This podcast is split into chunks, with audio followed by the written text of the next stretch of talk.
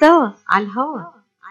سوا طول سوا على الهوا. ياتيكم عبر اثير اذاعه صباح الخير. صباح الخير امريكا امريكا من يوم اللي اتكون يا الموج كنا سوا.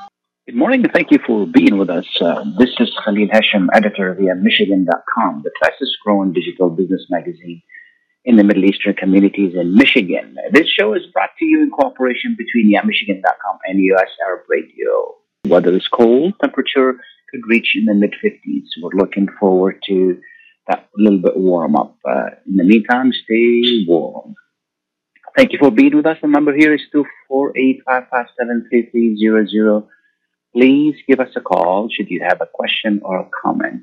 The biggest thing on everybody's mind today is the coronavirus. It is affecting our lives in every aspect. You know, whether we work, we, we stay home, deal with the kids, and we're not really sure what the impact of this virus is.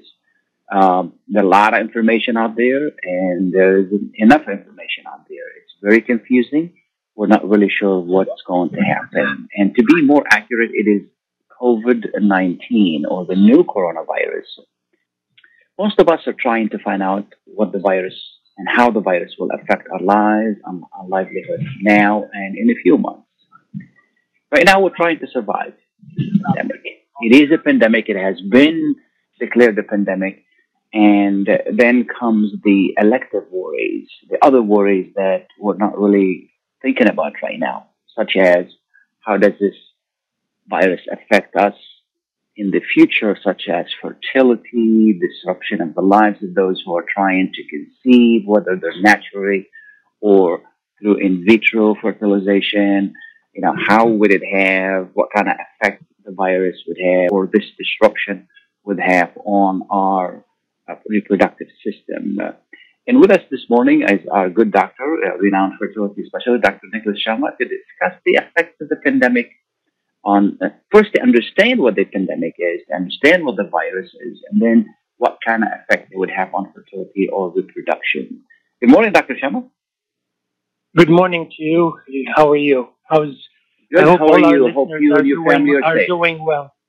Yeah, and I hope all our listeners remain safe and and um, you know, God willing, all is going to be fine come next year. But let's so. survive next year. Absolutely. Yeah. Now we're focusing on survival. How, how does it affect Yeah. you and your practice and, and, and, and your life, doctor? Well, I mean, I I, I think it's affecting me personally, and uh, my family is the same. It's affecting every single person in the state of Michigan and the United States, and probably the rest of the northern hemisphere.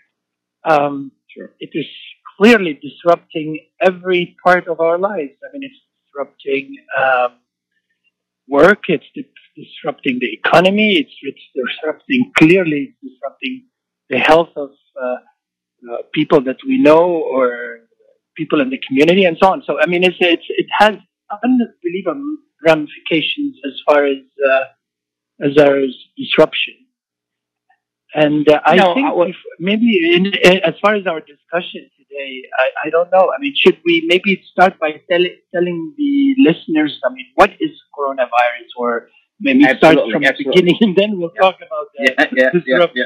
Before, before, before we do that, Dr. Shama, I just want to salute all of you in the medical profession, whether doctors, nurses, staff, because you, you right now you're on the front line of this battle, and and you know you guys are doing an amazing job, tries to save lives, keep us safe, and protect us. I just want to take this moment to really salute you and thank you for taking the time out of your busy schedule to be with us and help everybody understand what's going on. And as you said, it, this is perfectly okay. Well, what, first we're going to do is give an update. What is the coronavirus and what's a pandemic so people will understand what's going on. Yeah, I mean, um, the coronavirus or COVID 19 is a virus. I mean, it's really called COVID 19 because it's coronavirus disease of 2019. The, the abbreviation of it is COVID 19. And the virus that causes this is similar to previous viruses. There is a SARS coronavirus, SARS CoV, and then there is their SARS, there is a MERS coronavirus in the past, which is also a coronavirus, and this is SARS coronavirus 2, which is similar to the previous SARS coronavirus. And so the, the, the agent is a SARS coronavirus 2 that causes coronavirus disease of 2019, which is COVID 2019. So it is a virus that has never affected humans before. It has never been in humans until it originated in, uh, in Wuhan, in the Hubei province of China.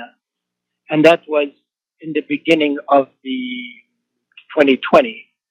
So, and it used to be uh, present. We don't really know what the vector, which, which vector it came from. I mean, which other non-human primate that, uh, or even non-primate that it was living in before it came to humans, but it was first uh, present in the fish and meat market, li- livestock li- market in in, uh, in Wuhan in China, and then it spread to humans, and it, it naturally occurs in bats, in cats, in cattle, and even in camels. Uh, coronaviruses do exist in those types of animals, maybe not that one, because we clearly do not know yet what virus is, is, is the culprit in this situation. I mean, what vector is the culprit in this situation in transmitting the virus to humans? Do you know, doctor, what caused it to spin like that? Well, I mean, we, we really don't know. I mean, it is the, I, to some degree, no one knows for sure, but it, and, and eventually it will be found out. Remember, I mean, the Ebola virus, it took us years and years and years to find out what's the initial source or vector of that virus in Africa to basically pinpoint it on a particular type of bats present in a particular cave in, in Africa before it spread to humans. And uh, so in this particular virus, we're not exactly sure how it came, but we know it originated and it first affected that fish and, and live meat market in and live animal market in China. And, and then it spread to humans. So it's, uh, it's really not, not clear how, how, how it happened, but it, it really did happen because of the proximity of, and too many humans maybe in that market, and maybe they handle those uh, animals in, in a particular way over there. It's not really clear. Is it unusual Hello? for this to happen? That goes from animals to uh, to human. It is unusual in the sense that it has never happened before, like in the last uh, sure. many many years, as far as this virus is concerned. But other viruses do hop from from animals to humans. Yeah, sure, from birds to humans. Remember, I mean, there was other virus. There was the swine flu. Why did we call it the swine flu? Because it affected swine. I mean, it affected pigs. Mhm. Uh, and and this one probably affects some other animal of some sort in in in Wuhan, and then that's how it uh, made it to humans. Yeah. Now, the flu virus itself mutates every year. Is that correct? Most viruses mutate. Now, remember, I mean, people might not understand what viruses are. They're actually non, uh, I mean, barely living organisms. They cannot live on their own. I mean, they they cannot reproduce on their on their own. If you put a virus next to another virus, uh, it doesn't mate and become a third virus, or doesn't split to become a third virus. The only way virus replicates is by infecting some other host, whether as some other animal, and in that animal it commandeers the the machine, the DNA machinery of that virus of, of that animal, and then it uh, uses it to to make more copies of itself, and in the process it destroys the cell that it infects. That's how all viruses. So in essence, they're barely living organisms that cannot live on their own for any extended period of time and need a host to replicate and and spread themselves. Do Do we know by now how long this virus lives on surfaces, different surfaces? Yeah, I mean, this is actually a good question. We don't know for sure, but we know that it lives uh, for several hours, sometimes on particular surfaces, on plastic and on wood and, and so on. And that's why, uh, the, I mean, when we talk about prevention and so on, uh, I mean, not touching other things and not touching other, our faces and washing our hands all become like crucial uh, parts of the paradigm that is needed to control that virus, so that virus spreads. So, uh, yeah, they do live for several hours, for several hours at least. And and how does it come out of the person? Is it through coughing, through touching? Yeah, I mean, Or, it, uh, this, this, this, I mean, different viruses affect humans in different ways. I mean, some of them uh, affect it through the oral fecal route, so basically um, that way, and others like this one virus and like the influenza virus are aerosolized viruses. So we actually cough them and or sneeze them out, and when we do that, they infect another person if that person is within a period, uh, in a distance of uh, six feet or two meters away from us. They fall on their, their hands or their face, and if or their clothes or anywhere, and if they fall on them, and then that person touches his or her mouth or nose or maybe her eyes, we don't know yet. Um, it, in, it gets uh, into our our bodies and then it, it infects us. But it's basically aerosolized, and that's why I'm sorry. What was the last? you, similar. What was the last thing, that's why they're uh, that's why they're aerosolized. They're they're actually spread through airborne transmission.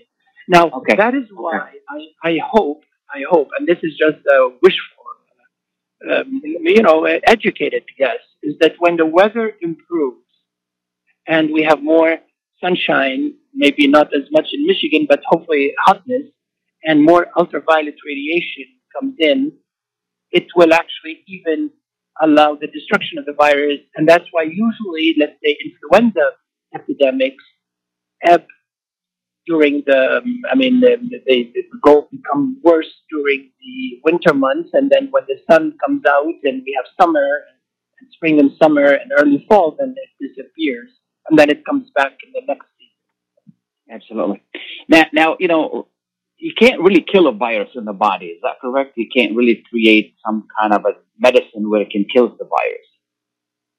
No, I mean, we, there are ways to actually, there are some other viruses that we've devised mechanisms to actually prevent the virus from replicating.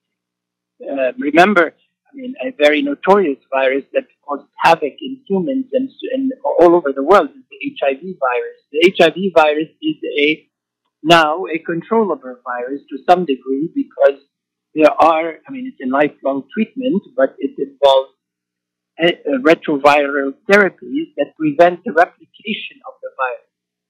And there are several mechanisms to, to, to, to, to prevent viral attack uh, as far as medicines are concerned. I mean, you can actually prevent the virus from coming into the cells by blocking the receptor that the virus uses to enter the cell.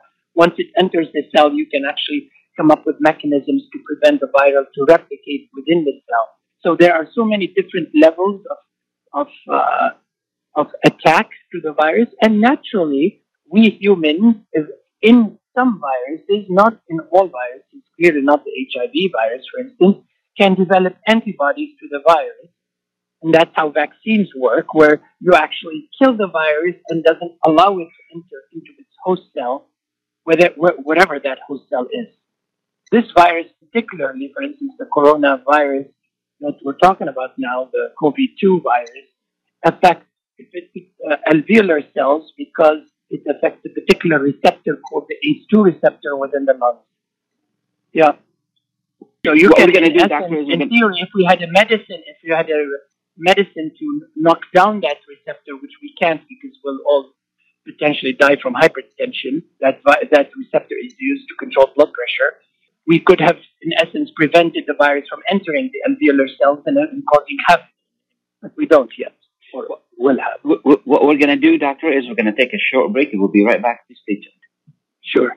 مراكز اي بي اف ميشيغان للخصوبة وأطفال الأنابيب الرواد في مجال الطب التناسلي تعلن عن استقبال مراجعيها في بلومفيلد هيلز ومراكزها المنتشرة في ميشيغان وأوهايو حيث يتواجد أمهر الأخصائيين لتقديم الاستشارات في جميع مجالات التلقيح الصناعي يعتبر الدكتور نيكولاس شما أحد أهم الأخصائيين في الغدد الصماء التناسلية في ولايتي ميشيغان وأوهايو حيث أجرى أكثر من عشرة آلاف عملية طفل أنبوب وساعد الآلاف من الأزواج على تحقيق حلم الأبوة. يحمل الدكتور شما شهادة البورد الأمريكي في كل من أمراض النساء والتوليد أمراض الغدد الصماء التناسلية والعقم رعاية طبية ممتازة وتفهم عميق للأثر العاطفي والنفسي لحالة العقم. للاستفسار اتصلوا على 248 952 9600 248 952 9600 سوا على الهواء. سوا عطول سوا على الهواء ياتيكم عبر اثير اذاعه صباح الخير صباح الخير أمريكا أمريكا من يوم اللي اتكون يا وطن الموج كنا سوا Welcome back and thank you for being with us. Uh, we're discussing the coronavirus with Dr. Nicholas Sharma. And uh, if you have a question, please give us a call. The number here is 248-557-3300. We'll welcome your comment or if you have any questions uh, to, to Dr. Shama. Uh, Doctor, this virus doesn't seem to be as lethal. So why are we so scared of it? Oh my God! It, this virus, Khalil, is I, I disagree with. This is one of the worst vi- aerosolized viruses that have existed, as far as us humans are concerned, because it is highly infectious. Compared, let's say, to the usual influenza virus, is at least three to four times more infectious. In a sense that each person usually infects three to four other people, whereas with the usual influenza virus, it infects one person. Each person infects one other person. And more importantly, yeah, as compared, let's say, to the regular influenza virus that affects us every single season, influenza usually kills only somewhere around 0.1%. So one in a thousand, uh, I mean, uh, humans. This unfortunately affects and kills somewhere around two to four, maybe three percent of humans. So we're talking 30 orders of magnitude. So if you multiply those two factors together, I mean, the 30 times more lethality or mortality rate and the three to four times infectivity rate, you're talking about a virus that is, you know, at least 100 times more lethal than influenza. And, and who, who's, I mean, who's more at risk? Uh, this is actually a very good question. I mean, uh, it, it unfortunately affects more subgroups of people than other subgroups, but then maybe it's a good thing and it's a bad thing at the same time. It affects people that are more that are more frail than other people, and that actually is why maybe the mortality is different than other viruses. So it it it affects the older people, and when it affects the older people, especially those with comorbidities, we're talking about diabetes, hypertension, uh, or and um, you know chronic lung disease. It causes more havoc in those individuals, regardless of the age group, but especially if they're older. But especially if they're older, and the mortality rate. I mean, we're talking about if somebody gets infected and you're above the age of 80, we're talking about 15% mortality. That is huge. And if you're, let's say, in your 70s, we're talking about somewhere around um, 4%. And if you're in the 60s, we're talking about, I mean, somewhere, uh, I mean, 8% if you're in the 70s, and somewhere around 3 to 4% if you're in your 60s. And less so if you're younger than 60 years of age. Now, but people have to remember that even younger people are affected by the virus. So there was, and we can talk about, you know, testing and whatnot when South Korea tested people, they tested a lot of people, not just people showing symptoms. Whereas in Italy, they mainly tested uh, people that showed symptoms because they didn't have the testing mechanisms to do that. And the younger group was affected to a substantially higher degree in the asymptomatic country, I mean, in the asymptomatic population. So we're talking about 20, 30% of the people tested positive if you do mass testing. And when they did mass testing in South Korea compared to a substantially lower number in when they did it in Italy, suggesting that the younger people are getting infected, spreading the disease, but they're not getting sick from it. And that's what the social distancing part of the treatment plan that has been put into effect, at least I hope it's being put in effect in everywhere in the US, hopefully plays a role. And the main people that are spreading the virus are the younger people. But the main people that are dying are the older people that have comorbidities. Now, explain to us, doctor, when somebody gets infected, how long does the virus incubate in the body, and then what happens? Okay, usually incubation periods for this particular virus is somewhere between 2 to 14 days. And then the symptoms of the virus mainly are fever first. They have, you know, they feel hot, and the fever is usually in excess of 38 degrees Celsius. So we're, we're talking uh, um, somewhere in the people using the Fahrenheit scale, somewhere around 99 to 100 above it. And when you have that, you develop somewhere around 75% of the time there's a dry cough, and less so you have sore throat. And if people are going to develop pulmonary, and that's the serious part of the of the problem, pulmonary issues, that happens usually within eight days after they develop those initial symptoms, and that's when it affects the lungs and they have difficulty breathing and difficulty uh, and, and substantial you know concerns related to uh, to other medical complications that happen because of the difficulty breathing. So somewhere around half of the patients that develop the viruses that are symptomatic will develop pneumonia, and the pneumonia that happens in one third of the time, if when it happens, it leads to very critical and serious medical conditions, and that's the problem.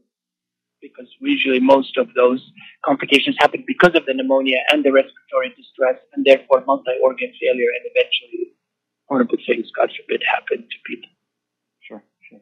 I mean, the, the, the regular flu, some people get it and they stay home and they nurse themselves and, you know, eventually they're okay. Well, I mean, even the, the like- same thing with this one. The same thing with this one, Khalid. If you if you think you have coronavirus and you're young, and the, the first thing you should do is, I mean, you should call your doctor and you call your your whoever you want to call, basically from the medical field. And if you're you think you have corona, you have that sore throat, you have a fever, and you're having difficulty a little bit breathing, then you don't rush in and go to the hospital right away. You have to isolate yourself from your family first so that you don't spread it to them, and they have to isolate themselves from the rest of the world so they don't spread it to the rest of the world. And most, and remember, I mean, we're going into the spring season, so there's a lot of allergies. Not everybody that has a stuffy nose has coronavirus.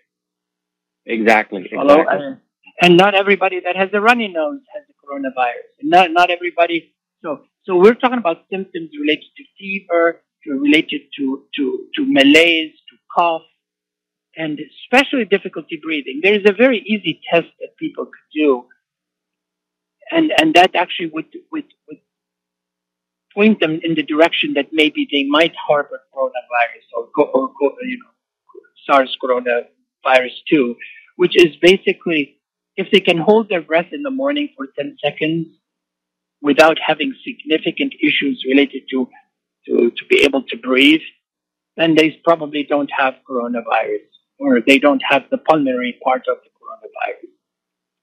And that's a big, a, sort of an easy screening test that people can do every morning at home without Like I when mean, when when we the- when we when when I wake up in the morning and you know I wash my face and everything, then I just go ahead and do the test, or just immediately when I wake up. No, you can actually. I mean, this is a screening tool. It's not uh, like a panacea in terms of testing. Sure. So I mean, you could do it any any time in the morning, but do it in an area that is clean. I mean, don't go to uh, to the garage Sure. turn your car on Sure. and then try to. No, no, no. Yeah, absolutely. I'm absolutely. joking with you. Khalil. I'm joking. yeah, absolutely. So- you know, this is this is really uh, yeah, absolutely. And then if somebody really can't, you know, can't hold their breath for, for 10 seconds, well, then they should, along with cough and other symptoms, then they should, they should, they should consult their doctor. Yes, and don't show up at your doctor's office without calling because a lot of doctors' offices are not prepared to deal with corona or any other highly infectious agent. Because, I mean, remember, you're going to show up to a waiting room, infect everybody in the waiting room if you're sick, infect front desk people, infect, infect the doctor and his staff if you just show up like this. So there are certain clinics and physicians offices that are prepared for this. And if the, your doctor might tell you just show up in the emergency room, and even in the emergency room, do not show up and infect everyone in the ER. Call the hospital or the emergency room and tell them you might have corona and you need to be tested, and they'll tell you what to do, where to go, and how to present yourself, and and so on, because of the you know concerns related to to spreading to other people. And that's why this disease, actually, as opposed to other diseases, is a disease that we all Americans have to deal with it as a community, as, as a one as one body, as all of us are in it together. And the only way to mitigate the disease now that it's present here is to prevent its spread. And there are so many mechanisms. Most importantly, it is social distancing. And I wish I mean, there was a complete lockdown for, you know, two to three weeks. And that certainly would, would allow the virus to, to, to some degree, stay dormant and not, and not spread and allow flattening of the curve like everybody is talking about, and I'm sure in the media and so on. And therefore it can be dealt with. You know, it sounds like we really didn't do a good job from the beginning. This has been around since November. We didn't really do a good job in this country of keeping people, you know, or educating Well, I people mean- or jumping on it right away to make sure that it doesn't spread. Well, remember humans. I mean, think about Europe. This, think about China. Think about South Korea. Remember, you're talking about an infectious agent, and with the, in the age of global uh, exchange and global trade and so on. I mean, humans and goods and services are are hop from one part of the globe to the other within hours. So, Yeah, yeah, I mean, I remember at the end of January when President Trump decided South China, everybody called him a xenophobe. I mean, and and uh, so, so and he did the right thing. He basically bought us in the U.S. at least a month to be able to deal with it. In Italy, they didn't do that. All the Chinese tourists continued to go to northern Italy, and that's how Italy had this massive surge in infection because they were ill prepared and, and didn't stop the travel plans of the Chinese to the to, to northern Italy, to Milan and, and so on. Yep. And, they, and and that's how it spread to Europe. I mean, that's how literally the virus spread to Europe, and uh, that's how it's spreading to the United States. So clearly, I mean, the source of the virus is Wuhan, China. Absolutely. Absolutely. Well, we're going to take, doctor, is we're going to take a short break and we'll be right back. Please stay tuned. Sure. When it comes to reproductive medicine, IVF Michigan Fertility Centers are the recognized leaders. With locations in Bloomfield Hills and five other cities in Michigan and Ohio, IVF has experts in all aspects of the field. As a founding member of IVF Michigan Fertility Centers, Dr. Nicholas Shama is one of the leading reproductive endocrinologists in Michigan and Ohio. Dr. Shama has performed over 10,000 IVF cases and has helped thousands of couples fulfill their dreams of parenthood. American board certified in both obstetrics and gynecology and reproductive endocrinology and infertility, Dr. Nicholas Shama is a very caring, compassionate, expert physician that understands not only the medical but also the emotional toil of infertility on his patients. When it's time, Get personalized care from Dr. Nicholas Shama at IVF Michigan Fertility Centers in Michigan and Ohio. Call toll free 855 952 9600. 855 952 9600. سوا على سوا سوا على ياتيكم عبر اثير اذاعه صباح الخير. صباح الخير. امريكا امريكا من يوم اللي اتكون يا الموج كنا سوا. Welcome back and thank you for being with us. This is uh, Khalil Hashem, editor of YaMichigan.com. We're talking to Dr. Shama about the coronavirus, and, and we're going to, in this part of the, uh, the show, we're gonna get into you know how do we protect ourselves and how do we reinforce our immune system. Also, how does it affect fertility? This is a subject that, although it's not an emergency right now, but it's important, and it could be an emergency for people who are wanting to have children right now. Um, the number here is 248-557-3300. If you have any questions or comments, please give us a call. We'd be more than happy to uh, to talk to you. Um, Dr. Shama, how are we how are we doing here in the U.S.? Are we doing the right thing? Are there more testing needed? Uh, you know, how, how do we measure? No, I mean, we are certainly doing something, but I mean, I wi- I mean, I'm I'm from the group of, of health professionals that I was hoping that we could do more on the front end in terms of testing, bec- and in terms of uh, quarantining, and in terms of uh, mitigating the, even the entry of the virus into the country. But that's at, at this point in time, to some degree, that is too late. I mean, I Sure. And if people were not ready for it. This is the problem: is that you could have locked down the United States early on, not just from China, also from Italy, also from Europe, also from from areas that that that might have had the virus spread to them, and dramatically decreased the inflow of the virus to the United States. And there are certain countries that that have actually imposed sort of draconian measures to prevent the inflow of people. And if you prevent the inflow of people that are carrying the virus, you actually stop the spread of the virus to your population.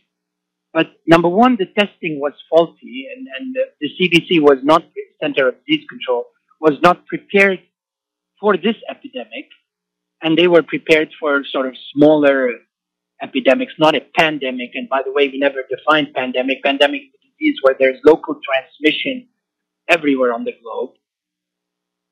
So they were not prepared. This The is what we have right now. Is that correct? No, the, the testing actually is improving right now considerably. Yeah. But the, the Yeah. testing that we did initially was A, not available, B, not a good test. And, and Yeah, even yeah. if you want to do the test, it's not easy to do this particular test. You have to wear protective, you know, what we call PPEs, personal protective equipment. Every time you do the test, you have to change your PPEs so that you don't infect the person that's being doing the test the second time around, and he doesn't have the virus because it's not everybody What- what's being PPEs, will doctor? Say that again, Khalil. What, what's PPEs? You said uh, change your PPEs. It's a personal personal protective equipment. So people have to be the people doing the test for you have to protect themselves, otherwise they're going to get infected. Absolutely. Absolutely. Especially that when you do the Absolutely. test, there is a because you do it both you know nasopharyngeal, and there is a, a very good chance when they do the test for you, you're going to cough. So if you cough on that other person is not or he or she not wearing protective gear, they get infected. Exactly. Exactly. So, so the testing is not easy. The tests, the tests themselves were flawed, and that's basically one of the concerns that allowed the virus to spread more. But clearly, the lack of of uh, restrictions for to travel was was, uh, and people were not aware of the gravity. I can tell you from let's say my office, I had people in my office that were saying, "Oh, we're still as of actually literally last week." middle of last week, not the le- end of last week. We're saying, okay, we have a cruise set up or we have a flight that we're going to go to. And somebody was telling me they had a wedding in Mexico and somebody else was telling me they're going to Florida for spring break. And I was telling them, what the heck? I mean, I mean, they, they, they, they were not, people were not ready. They've never seen this before. They were not realistic in their expectations and they didn't realize the gravity of the situation from the beginning. yeah. Yeah. And and Yeah. he- here's the I mean the problem with with with what I'm sort of would have advocated is that it would have shut down the economy. And you've seen what's happening to the market and so on in terms of the economy. yeah. I mean, people are losing their jobs. People, people are stores are closing. But then, if you did that like they did in Wuhan, you can actually stop the virus in its tracks, and that's why it didn't spread to to the rest of China. Yeah. and now it's spread to the rest of the world because we are an open society. We cannot enforce draconian measures like they did in China. And but Yeah. w- they were able to, in a free economy like in South Korea, they were able to do it. They were able to do it because people realized the gravity. And I mean, just to give you an idea, most of the most of the disease spread in South Korea happened f- from one person that they they identified the first 30 people. Patient number 31 went to church, went to one place, went to another church, went to a hospital, and that patient 31 was able to spread the virus. The first 30 were able to be quarantined and didn't really spread it to anyone. So it just took Yeah. one person to cause the epidemic in South Korea. And uh, what about here in the United States? People are getting it and not know that they have it. And there's, especially the younger people, are still going to bars until yesterday, to restaurants, to to going on spring break. I mean, this is like insane in my opinion, but that's the um, that's what's happening. I know. We we have And a that's why I- uh, Jerry is on the Jerry Jerry is on the line. Uh, good morning, Jerry, and very quickly because you don't have a lot of time. Thank you, Mr. Khalil, for taking my call. Good morning to you. Good morning, Dr. Nikolai. This is Jerry Habba. How are you, sir? Hi, hi, Jerry. How are you? Just stay sir. safe. Go ahead, Jerry. Dr. Nikolai, thank you for all this information. But I have three points to make, Dr. Nikolai. Uh, do, do you have a question, one. Jerry? By me? Do you have a question? Yes, sir. Three points I want to address. Okay, go ahead. Go ahead with the question. Go ahead with the question, please. My first question, Dr. Nikolai, when you walk to any facility, there is central air. If it is air conditioned or heating, don't you think uh, we should stop this central air because that could separate the virus in any place where there is a public uh, over there? Uh, second point, doctor, don't you think will be necessary to change the clothes or uniform when you come from work home or the opposite? Uh, number three, just like you carry driver license in your wallet, don't you think every individual should carry a small sample of sanitizer in their pocket and to use it when they go back and forth to work, to restaurant, to home? I would love your answer. Thank you, Jerry. Thank you very much. Thank you. The- the- Appreciate it. Jerry, Thank you, Jerry. very good. I mean, thank thank you for your call. These are very good measures. These centralized air processing systems are, of course, important, and not all offices have HEPA filters and so on that actually will take care of of uh, of infectious agents. Some of us, let's say, in, in, in our particular offices have that because of what we do for a living. And we haven't addressed pregnancy and so on, and I wish we, we can address pregnancy and fertility in a little bit We will. We but will. all Yeah. all all the measures that he advocated are important. I mean, he talked about going and coming to work and so on. I mean, he should try to work from home if he can. He, if he has a, a services office, he should should just not uh, have the office open. Clearly, that has Sure. a major economic issue impact. He clearly needs to wash his hands several times a day with soap and water and hot water for, for at least 20 seconds. He needs to use the sanitizers that have 60% alcohol in it. He needs to change his clothes. He needs to change his shoes even. I mean, he should keep his shoes outside his, his, his actual dwelling. All of this sheltering, social distancing needs to be done. Yesterday, President Trump and, and the task force advocated that no, no more than 10 people ought to be together ever in this day and age until the virus pandemic uh, dissipates. So, uh, and restaurants and bars and, and public places where people aggregate should should not be aggregating in. Um, no, I mean, I don't know how how uh, voting is going to happen in or uh, airports where people queue up next to one another ought to continue uh, existing with with with the, with the concerns of the virus. So all of those things need to be enforced, need to be uh, done. I mean, uh, you know, tried, and and the best thing to do is the following: for people that are older, that have pre-existing conditions, they need to stay home. They need to go nowhere, Yeah. and just hopefully they have enough food to survive. but they need to stay put in their homes until this virus runs through uh, or or the, the the climate gets rid of it until we get Yeah. into next season and God willing by next season we'll have a vaccine or some treatment that has been proven to be efficacious. So until then they need to stay at home. This extreme social distancing needs to happen to older people and those with existing pre-existing conditions. And we're not just talking older people. Somebody who's diabetic, somebody who's immunocompromised, somebody who has had a cancer treatment, all of those groups of people, even if they're young, they're at major risk. Now, that actually, to some degree, involves pregnancy. So I want to just mention Yeah. something. We do not Absolutely. know the effect of the virus on, on, on pregnancy. We know a few things. There are a few reports from China that involve very small groups of people that actually were, to some degree, reassuring in the sense that it does not seem un- that this virus, the SARS-CoV-2, does cross the placenta to affect the baby. So if you're pregnant, if you're pregnant, um, it doesn't seem to cross to the to the baby and, and, and affect the baby. Number one. Number two, it doesn't. Um, it, all the babies that have been born from moms who had COVID 19 infection in China seem to be free of the virus. So, what we do not Which is know good the effect of the virus in the in the first trimester of pregnancy because there is no data neither from China nor from anywhere else in the world. But uh, if we want to extrapolate other, if the, it doesn't cross the placenta, then it doesn't seem to be able to to affect the baby in any in any substantial form. But that's to be determined yet because I mean this is er, Yeah. this is a brand new virus. We've never seen it before. We don't really know exactly what it does. So for pregnant women, they need because they could be to some degree immunocompromised in pregnancy compared to other non-pregnant women, they should do extreme caution and extreme social distancing, like we're advocating for the older people with pre-existing conditions. And then comes Absolutely. the issue of what happens to somebody who has COVID 19 that delivers a child. That becomes a much more complicated story.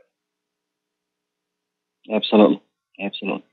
Now, do do and it is still a new virus. We don't we really don't, don't know what's going on with fertility either.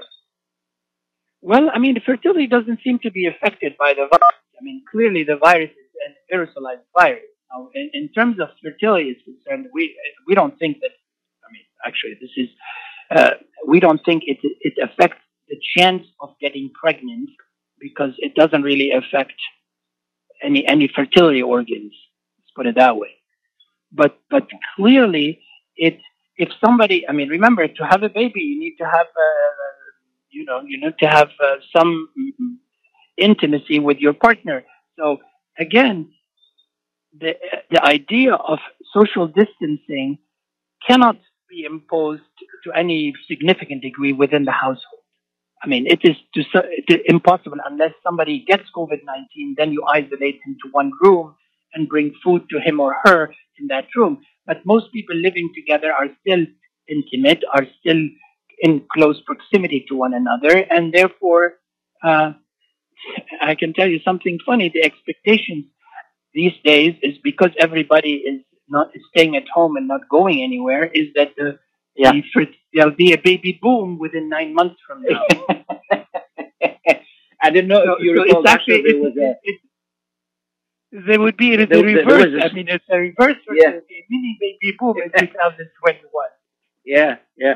I don't I don't remember what year. I remember reporting on it for the Arbor News. There was a storm and everybody stayed home for like two, three days, and nine months later there was a boom in babies. So you know this this could this this could provide more. uh, Khalil, us humans, we're social beings. We cannot exist in our Yeah. homes. And that actually raises the question that we should address is this disease causes a lot of stress because we, uh, number one, there's a lot of fear, and it is actually calculated fear. Truly, I mean, we're fearful of a getting infected and infecting others and so on. But remember, we are we are people like uh, I mean, like myself, have businesses to take care of, have employees, have have have families, have wives, have one wife, have kids, have, have, and so on. No, I'm just talking in the abstract.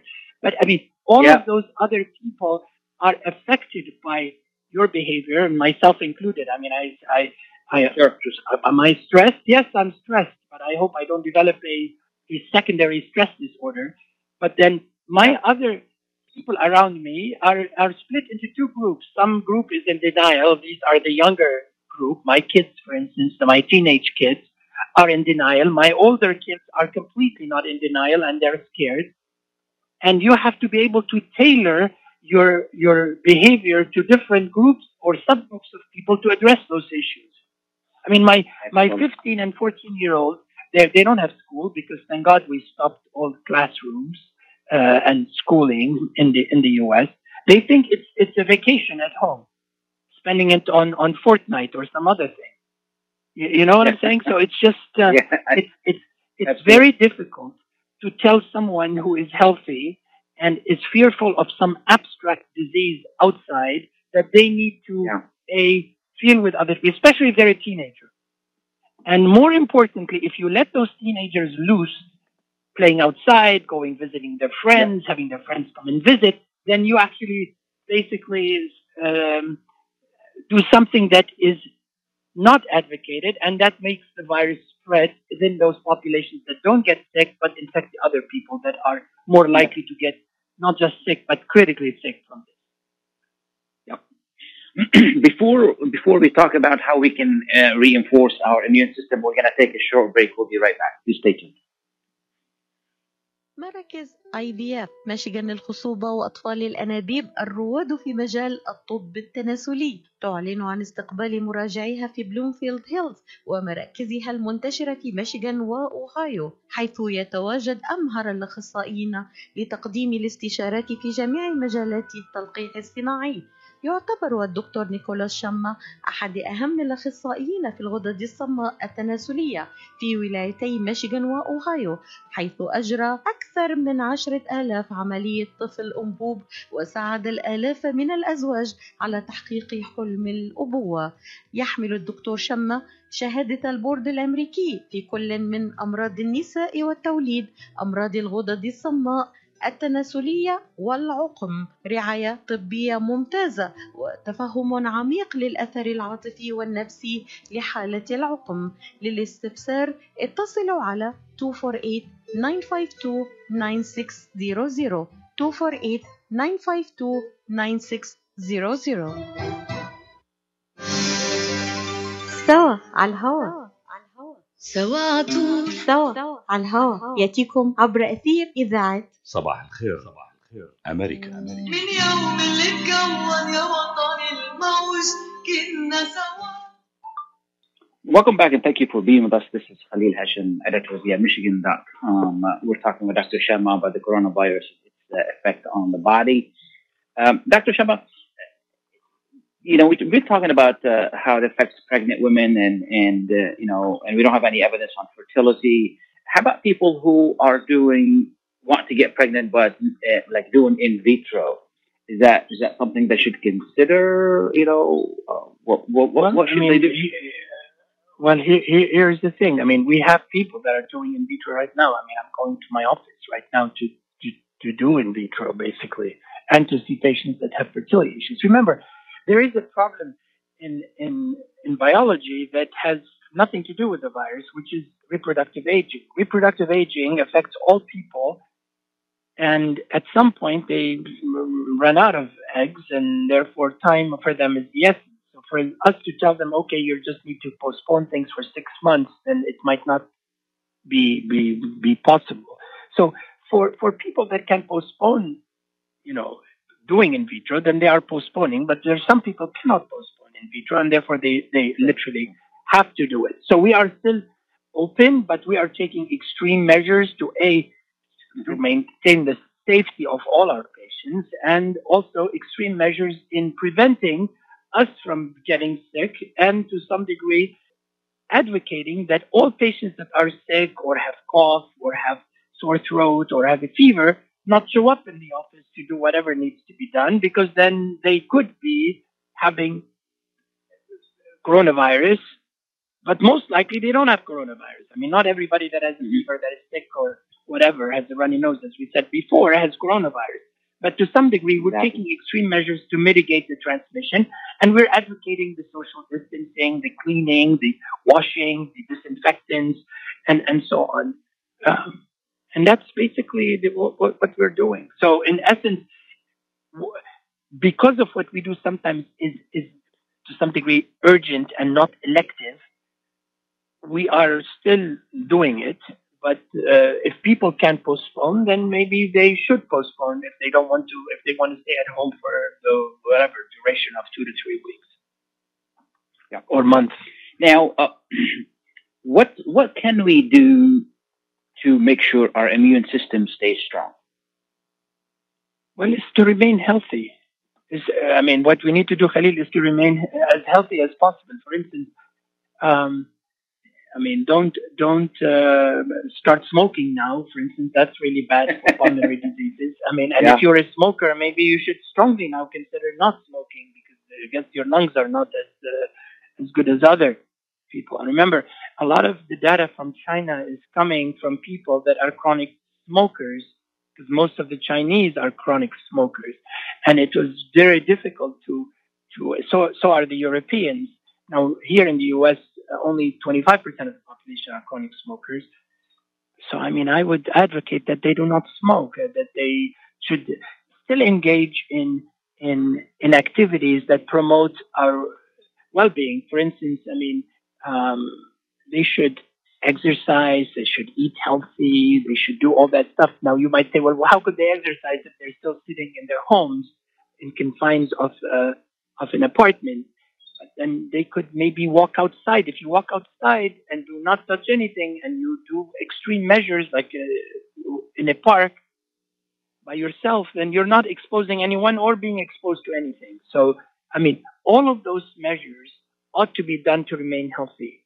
Also mental health is very important in terms of our immune system. You need to still in, you know engage with your loved ones maybe granted not uh, uh, you know through seeing them but through our electronics. I mean the more you talk to them on the phone the more you talk to them uh, you know using social media whatever method you want the more you're actually still in touch with the people that you love and care for so all of those measures ought to be done and are important. And believe it or not, it helps our immune system. There is no drug to give to boost immune systems. I mean, there are vitamins and people do uh, stuff like that, but none of them has have been ever shown to literally boost the immune system to any significant degree. Wonderful. You know, Is there if you anything eat Doctor, healthy and remain healthy.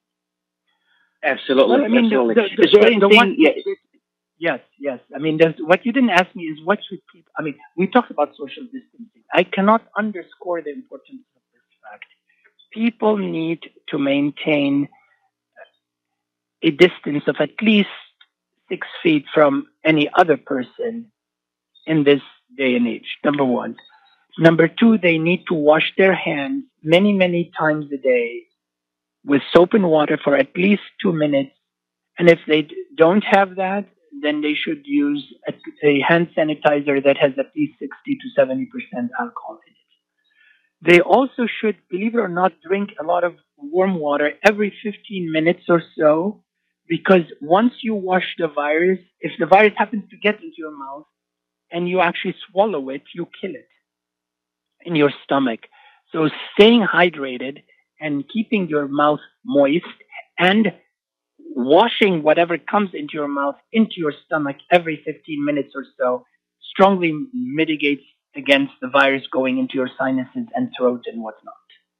And disinfect, disinfect everything around you. I mean, we have people in my in my home and in my office going around with disinfectant, whether it's Lysol, whether it is it's bleach, whether it's whatever, disinfecting areas that that other people touch, and also doorknobs and handles and light switches and whatnot, all the time to again mitigate again uh, having the virus spreading through inanimate objects, not not not humans.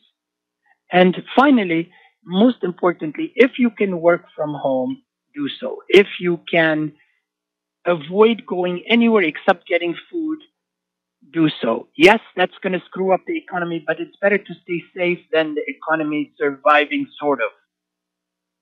Absolutely. Because at some point, if we all get sick at the same time, we do not have the resources, medical resources, a in terms of uh, of of personnel, in terms of people, doctors, nurses, technicians, whatever, to take care of the sick. And two is we do not have enough intensive care measures and intensive care equipment to take care of the critically ill that will basically overwhelm the medical system in place.